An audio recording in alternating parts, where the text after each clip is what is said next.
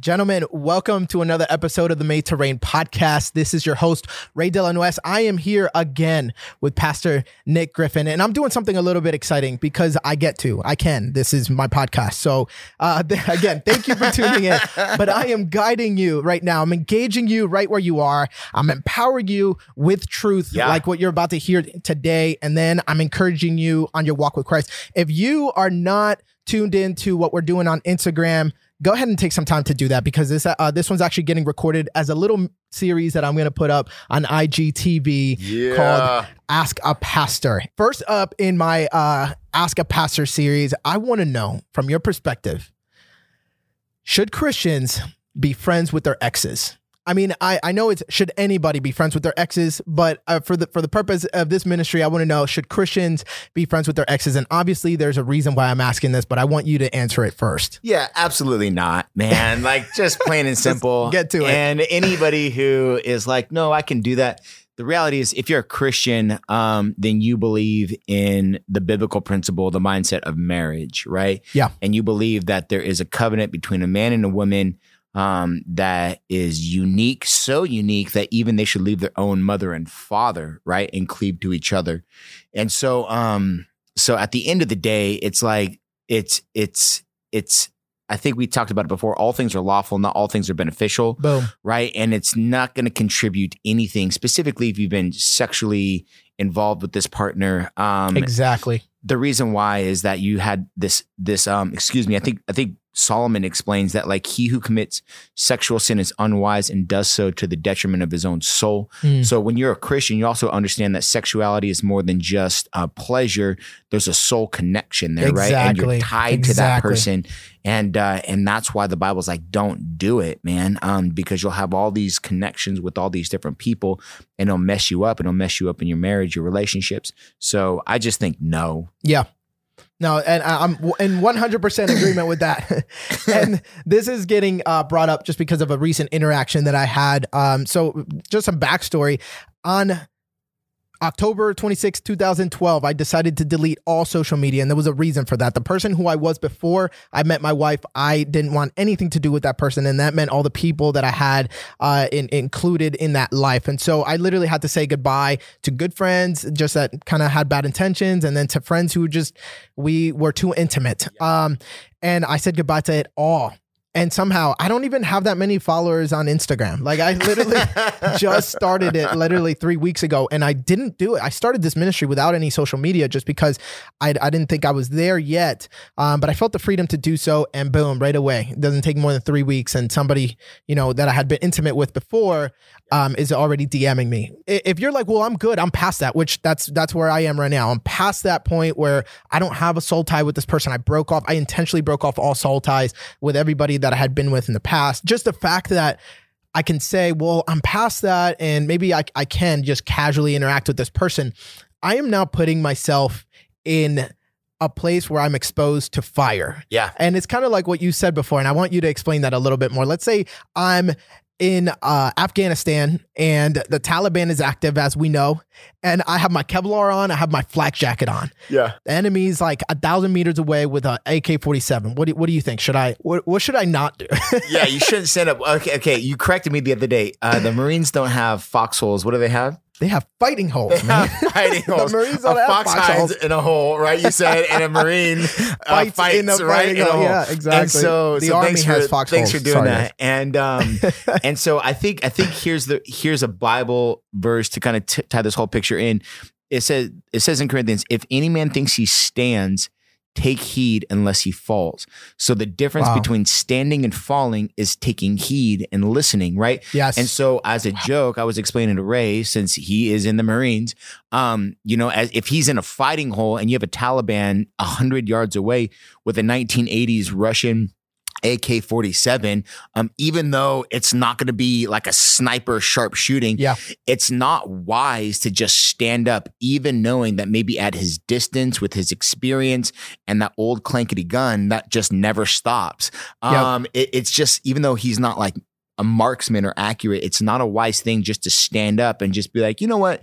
Chances that he's actually going to hit me from that range is really small and minor. Yeah. You know what I mean? And Yeah. so the reality is, is like, is, um, is hunker down, wait for reinforcements, wait for the right timing Yes. and advance. Bro. That's so good. Exactly. Wait for the right timing and event. That's so good, man. Be precautious and don't expose yourself to unnecessary fire. Yeah. That is it. Like, well, sir, we have all of the capabilities that we need to overwhelm the enemy in a frontal attack. Okay. The last time that we committed to a full frontal attack without considering any other option was probably, man, World War II. Yeah. Right? Because it's just not the proper way to do warfare. Yeah. We know that because of the mass amount of people that Yeah. die because of it. Um, the second thing I would say, the fact that somebody from your past can be coming into your life, you just need to pay attention. Like you said, heed, pay attention to what God is saying. Yeah. Right.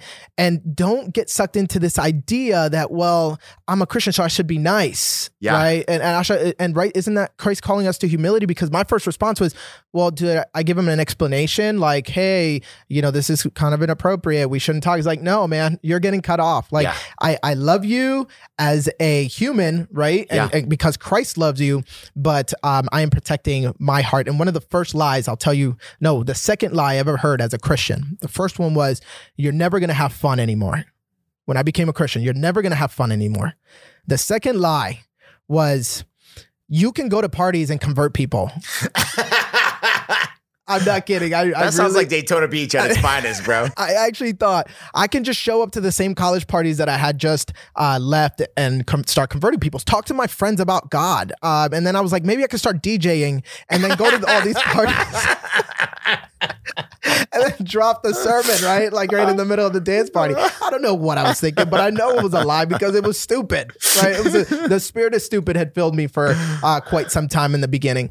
And yeah so that that's that's what i would say to anybody who is uh, right now having any kind of relationship close relationship with an ex that you had been intimate with uh, while you have a continuing relationship with a current girlfriend fiance or spouse. So the funny thing is, by the way, if you are a man and are called to ministry, I want to be the first person to tell you this.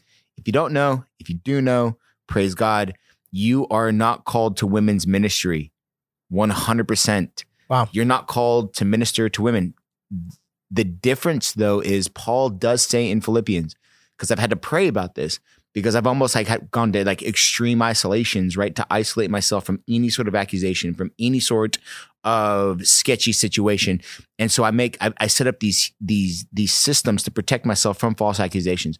All that's to say is on one extreme, it's almost like anti-woman, but Paul says, and he destroyed me, man. He said, pray for the women that labor with me in the gospel. Yeah. Right. And so there is an understanding that women and men are to co labor together in a way that's righteous and in the eyes of God that is holy. Um, Paul even says concerning relationships with unmarried women in the church, you entreat them as sisters, right? Yes. I have one sister. Um, and it's it's we don't get awkward. Yeah. You know what I mean? Like we don't like That's true. hug for like long periods of time. Right. Um, I'm like, what's up, sis? You know what I mean? Yeah. And like, and there is there is a great relationship that we have, but but we're not to to go anything deeper than that. You know what I mean? I don't spend weird amounts of time with my sister late night on the phone Right. or like 3 a.m. text messages to my sister Exactly. talking about life's mysteries. You know what I mean? Yeah. And so um so at the end of the day, like there is a balance between co-laboring and entreating a relationship with women. So it's not being scared of women, but it's being wise in knowing the frailty of men. It's being wise on understanding that real accusations can come forward. Yeah. And it's being wise to say, I'm going to set my life up in a way that my wife knows everything about me, that she sees everything about me, and that she would know that these things are false. Yeah. I can see somebody bringing this up and saying, um, well, we have freedom in Christ. I mean, we have all this freedom in Christ. Why would we? Why would we not? You know, we don't have to limit ourselves, but uh, Paul's actually very harsh towards uh, those that misused that same freedom in Christ that we are proclaiming today um, in, in Corinthians. What, what do you got to say next? So he also talks about that in Galatians, where he Galatians five is the is the is the poster child. He's like, you're not under the the yoke of their forefathers but he said, but you're not to use this liberty as an occasion for the flesh, right? Right. And so like so there is about it's not law it's it's it's it's freedom, but it's not lawlessness. Yes. You know what I mean? Like our freedom even in America was was paid by the people who were um who gave substantial amounts of of maybe their life, their years for fighting, whatever that is. But our freedom here in America also is bound by not being lawless. You Mm. know, even Obama, we're a nation of laws. We're a nation of law. You know what I mean? And so like so what we're saying is that there is inside of those laws there are a lot of freedom that we have, but we're not to use this freedom to be to have an occasion to the flesh or have or have the enemy have a foothold. I just don't know any men who are perfect. You know what I mean? Yeah. Who have this ability to say, no, um, I am strong in all things. That's not a biblical thought process. And so I just think that um, it's just a no. That's it. What's that guy on American Idol? That's a no for me, dog. I don't know. I, I forgot. I, I Anyways. in, man. we know how you're spending your evenings. Pastor Nick. Eating Cheetos and American Idol, bro. If you have not done so already, go ahead and follow us on Instagram at Made to Reign. Check out www.madetoreign.org. You'll be able to find more resources, podcasts, and other videos that are just going to help you on your walk with Jesus. And until the next question, continue to march.